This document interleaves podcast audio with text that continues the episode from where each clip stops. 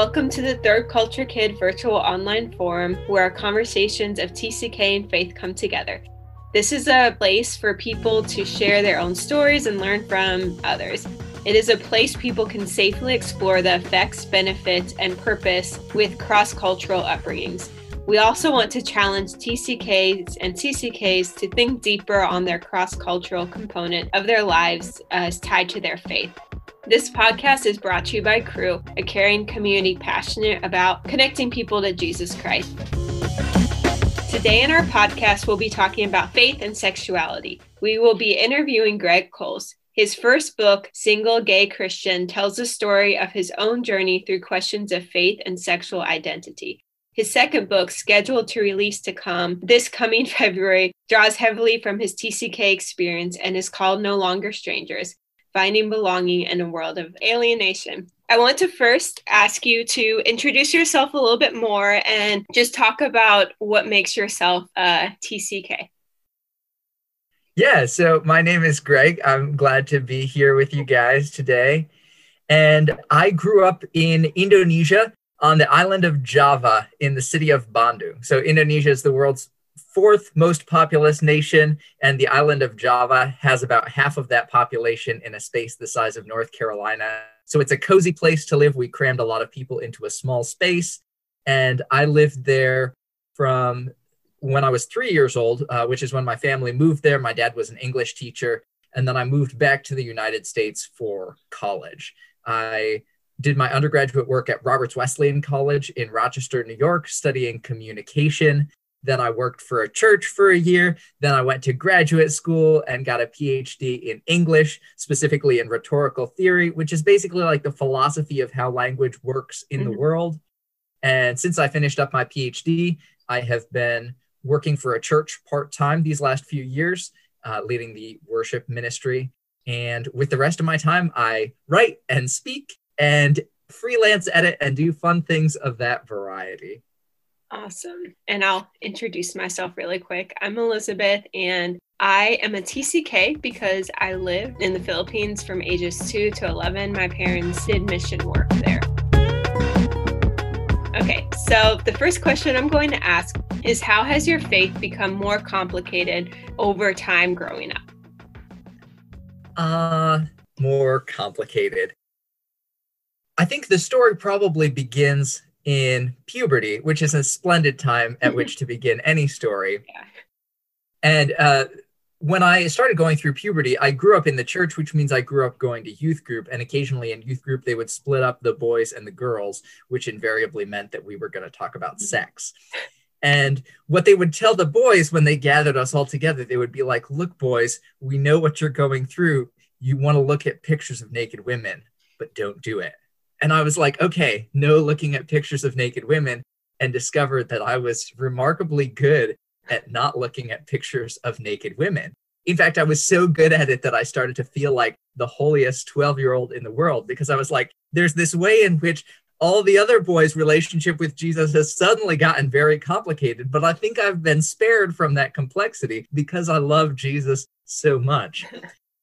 it took me a little while, maybe just because I'm slow about these things, but it took me a little while to realize that I did, in fact, have an experience of sexuality. It just wasn't the one that I had been sort of mm-hmm. trained and braced to expect by the community around me. Mm-hmm. And so suddenly I went from feeling like the holiest 12 year old in the world to feeling like the worst possible 12 year old in the world, the one who was so awful that nobody had even bothered to warn me that somebody like me might exist this was when faith began to take a more complicated turn for me. I knew at the time of sort of two prominent narratives for someone who was in my position, who was attracted to the same sex and was seeking to follow Jesus. Mm-hmm. And those two narratives were the gay affirming narrative and the ex gay narrative. Mm-hmm. Now, the ex gay narrative was the narrative that was more familiar in my community by mm-hmm. far. Mm-hmm. And this was the narrative that said, look, if you're attracted to the same sex, what you need to do is figure out what has gone wrong in your upbringing that has made you gay. You know, maybe you had mm-hmm. a distant father and an overbearing mother, they would say. You need to fix those problems and you need to pray for healing. And ultimately, as you draw closer to Jesus, as you fix the problems in your life, you will become straight, and that will be the story of your success. Now, when I looked at my own life, there were a few ways in which that narrative didn't quite seem to fit. For one mm-hmm. thing, my parents are delightful. Uh, I wish you could meet them. My my father is not at all distant, and my mother not at all overbearing.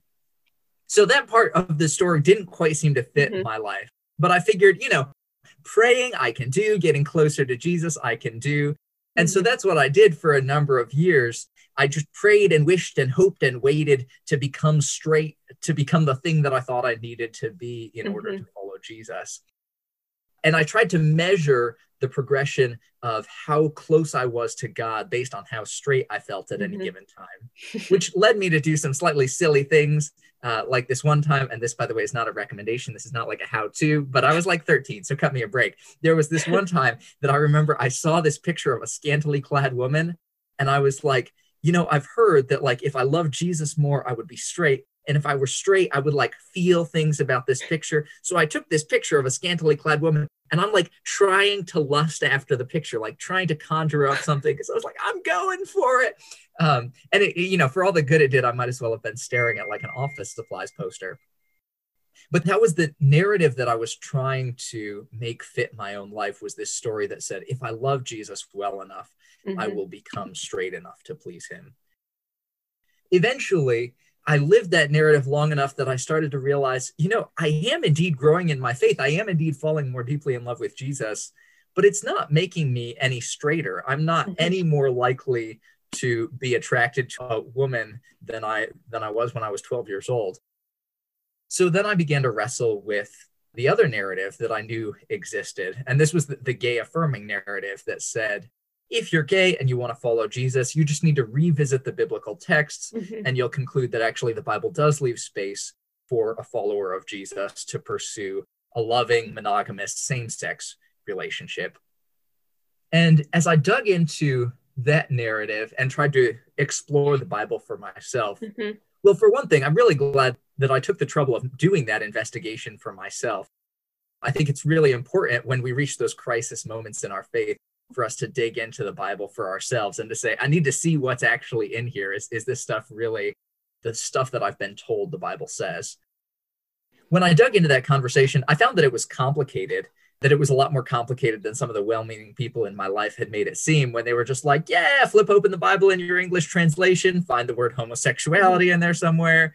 It's bad. Case closed. Moving on to something more complicated and pressing, mm-hmm. like the Calvinist Arminian debate it was complicated, but I also concluded that even though it was complicated, there was still a best answer to that question. And that that best answer called somebody who was in my shoes, somebody who was exclusively attracted to the same sex and seeking to follow Jesus, that I was called to be single and celibate. And so that's where I've been ever since, living sort of awkwardly between these two other narratives and trying to figure out what it looks like to faithfully follow Jesus as somebody who continues to be single, who continues to be exclusively attracted to the same sex, and yet continues to have the opportunity to love Jesus in the midst mm-hmm. of that. It's not quite the normal narrative of the sort that I grew up with. Um, but maybe in a way that's kind of a fitting metaphor for my mm-hmm. life that I'm a bit between some of the more common narratives, uh, mm-hmm. trying to figure out what it looks like to live faithfully in the middle space. Mm-hmm. Yeah, no, that totally makes sense. Thanks for sharing that. Do you think that jumping vastly different cultures created complexity in understanding your sexuality growing up? In what ways and how did you navigate that? I think in a lot of ways, growing up crossing cultural boundaries actually turned out to be an enormous gift for somebody like me because it meant that I saw the stereotypes of gender, the stereotypes of masculinity, particularly, mm-hmm. in different cultures and was able to recognize that those things differed from culture to culture, that there wasn't a single monolithic way mm-hmm. of being masculine, of being a man. And so, because I think if I had grown up in a single culture, I might have looked at their version of masculinity and said, wow, I am really, really bad at being the sort of person I am supposed to be according mm-hmm. to the rules of this society. But because I was in two societies and I could be like, well, I'm sort of bad at both of these versions of masculinity, but these versions of masculinity are also bad by each other's definitions of masculinity. So maybe there's a sense in which relying on a stereotype of how we're supposed to be as a certain gender isn't really a good way of determining how we're supposed to live as God has created us to live.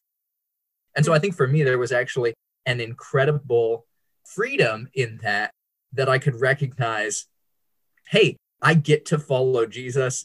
And to the degree that that happens to align with the stereotypes of the culture that I'm in, that's great. But to the degree I'm kind of a misfit, that's fine. They'll just assume that I, you know, when I act weird in America, they'll assume it's because I'm acting Indonesian. When I act weird in Indonesia, they'll assume it's because I'm American, and nobody will notice the difference. So, in that sense, it was, I think, kind of a gift to recognize mm-hmm. like, hey, the rules of these societies are different. Mm-hmm. And that means that I'm not required to follow either mm-hmm. rule.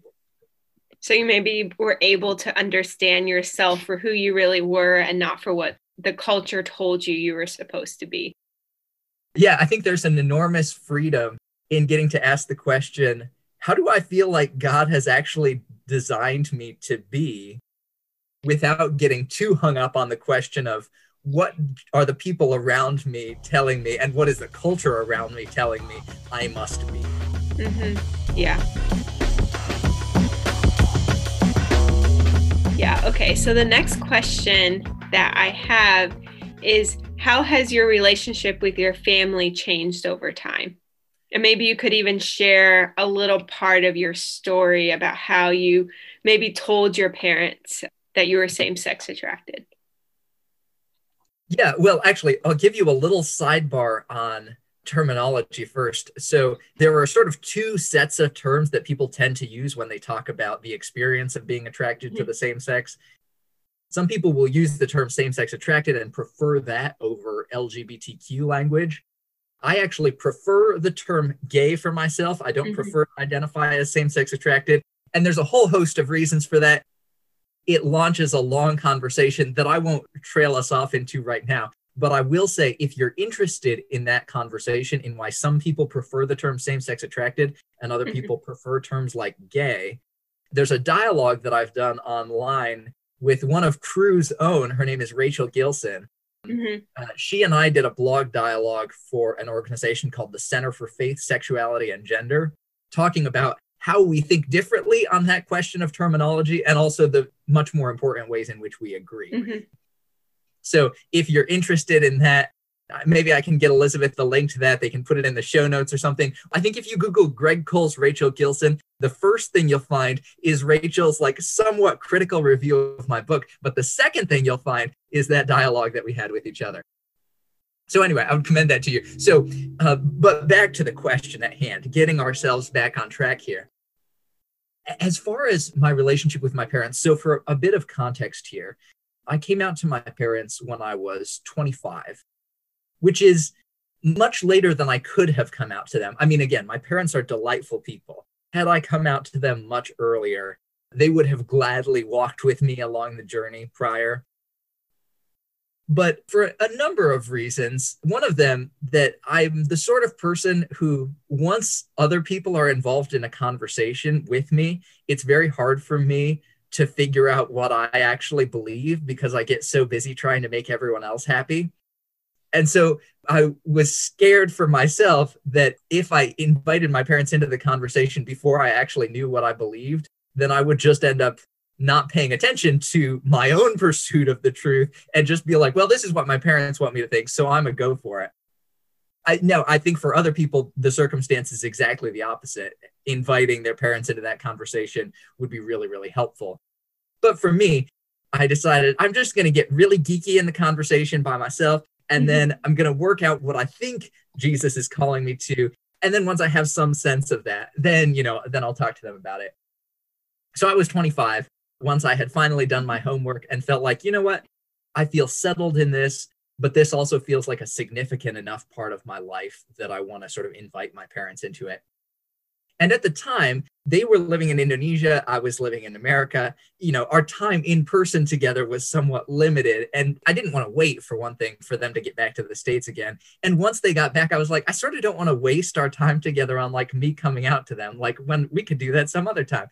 So mm-hmm. I gave them a phone call, which is technically bad coming out etiquette. So, like, if you're listening to this podcast right now and you have a similar experience of sexuality and you're like, how should I tell my parents? I'm not necessarily recommending the phone call approach to you, but it worked great for me. So I called my parents. We had a great conversation. I took them on a walk and walked for like six miles around my neighborhood. I drank my way through two liters of water. Uh, I drank so much water that partway through the conversation, I really, really had to pee. And I was walking by my church building. And so I was like, hey, mom and dad, uh, I really want to continue this conversation with you. So I'm going to call you back. So, you know, but it was it was great. And one of the things that made that conversation great was that my parents were so so willing to to listen and just to seek to understand what I was saying and how I was seeing the world. They didn't immediately jump to saying, "Well, we clearly have all the answers for you, so let us lavish you with answers." Um, instead, they just asked really good, genuine questions, right? Not leading questions, not "How dare you keep this from us?" but really good, genuine questions, wanting to understand mm-hmm. um, my experience. I distinctly remember my dad asking me the question when you used to say that you had crushes on girls, what did that mean? Which was a brilliant question because what he was not doing was saying, Greg, I know that you can't be gay because you used to have crushes on girls and you told me about it. He was just asking a good understanding question like, hey, I remember you saying this. That doesn't quite square with what you're saying to me now. And that opened up a good opportunity for me to explain okay, when I used to say I had crushes on girls, what I basically meant was if I had to pick one of my platonic friendships that seems really good and like I would enjoy sharing apartments with them for the rest of my life, I would pick this one.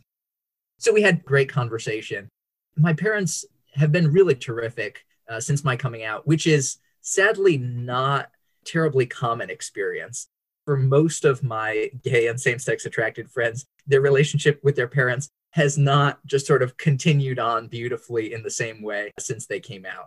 But I think for me, by the grace of God and the kindness of my parents, if anything, coming out has just made our relationship better because it's one more way in which I get to be really, really open with them. It's one more way in which they can kind of know me fully and respond to me in that way. I no longer have to make up excuses for certain aspects of my life. Before I came out, when I would explain my singleness, I would just tell my family in a sort of vague fashion. I would be like, I feel like the Lord is calling me to singleness, and that may change at any time. You never know. And, you know, and my family would largely be like, oh, we think you'll probably get married. You seem like the sort of person who will probably get married since I've come out, I've been able to explain like a part of the reason I feel called to singleness has to do with the fact that I don't particularly experience any desire to enter into a male female relationship, which, as I understand Jesus, is the kind of relationship that I would be invited into. Mm-hmm. Now that they understand that, they're able to sort of be even more on the same page with me as I think through things like mm-hmm. what is mm-hmm. my life going to look like in the future? Yeah, no, that makes sense. So thanks for sharing all that. The final question I have is How do you find a sense of belonging in your everyday Christian walk when there's so much tension around sexuality and cultures these days in the world, especially in the United States, that could lead you to a place of feeling in between? because as you know like as a third culture kid like we already have this mix of feeling in between i think one of the things that's been helpful for me as i wrestle with my own sense of belonging or lack thereof is to realize that the way jesus is calling me to belong and the way mm-hmm. that i am designed to belong isn't necessarily going to look like the narratives of belonging that I hear or see in the world mm-hmm. around me. That I am not necessarily destined for the iconic wife and 2.3 children and picket fence. that I probably won't live a perfect image of the American dream. And maybe that wouldn't be a good thing, even if I could live an American dream. Maybe that's not actually what it looks like to follow Jesus. Mm-hmm. Um, yeah. One of the really cool things about the way Jesus talks about belonging is that he's very, very open with the people who choose to follow him. He's very open about saying, Your life, your belonging is not going to look like you thought it could have otherwise. Mm-hmm. That there's one guy who says, Hey, Jesus, I want to follow you. And Jesus' very encouraging recruitment speech is like, Hey, look, well, foxes have holes and birds have nests, but the Son of Man has no place to put his head. So make sure you're in for that. And similarly, uh, there's a moment where Peter says to Jesus, and this is one of my favorite moments in all the Gospels. There's a moment where Peter says to Jesus, uh, Jesus, we, we left everything to follow you.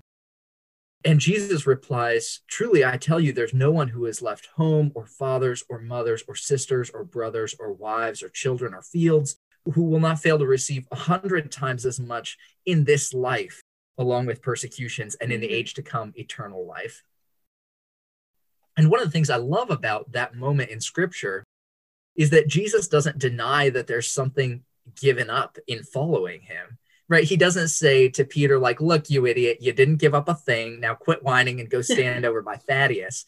Jesus acknowledges, like, yeah, you left things. Yes, you uh-huh. left home and fathers and mothers and sisters and brothers and wives and children and fields. You did yeah. leave all those things. Like, there were ways that you thought you were going to belong that you do not belong. And yet, what Jesus promises instead is something so much better, right? He says, You'll receive a hundredfold all the very things that mm-hmm. you thought you lost. That there's a kind of belonging that Jesus wants to give us mm-hmm. that is counterintuitively found in the midst of our obedience to Him even as we turn away from the most obvious narratives for yeah. our belonging, for our own sense of happiness, that there's a kind of flourishing that Jesus wants to give us that's actually so much better than any flourishing that we could conjure up for mm-hmm. ourselves. Yeah. I'm sure you have heard of him. I don't know if all of our listeners have, but Sam Allberry, who is a pastor that also is same sex attracted, or however you want to phrase that.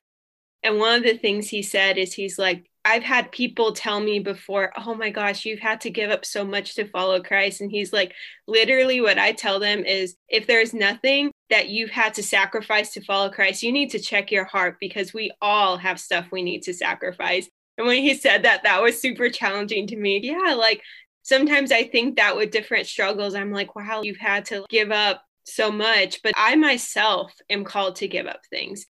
It may look different depending on but I don't need to compare myself because everyone is called to give up stuff to follow Christ. But that yeah, a good word, a good word from Sam, a good word from yeah. Elizabeth. Yeah, for sure. I love hearing him speak. I've heard him speak several different times and read his book. But, anyways, that's a side note. Yeah, so those are all the questions I have. Thank you so much for participating and letting us interview you. Thank you to all our listeners for joining. TCK VOF is now on 10 podcast platforms. And if you want to stay connected to us and ask us a question or have a topic idea you would like us to discuss in the future, you can click on the message button on Anchor, which is one of the platforms we have available, to leave us a voice message. Thank you again for listening to the TCK VOF, where our conversations of TCK and faith come together. I hope you guys have a great rest of the week.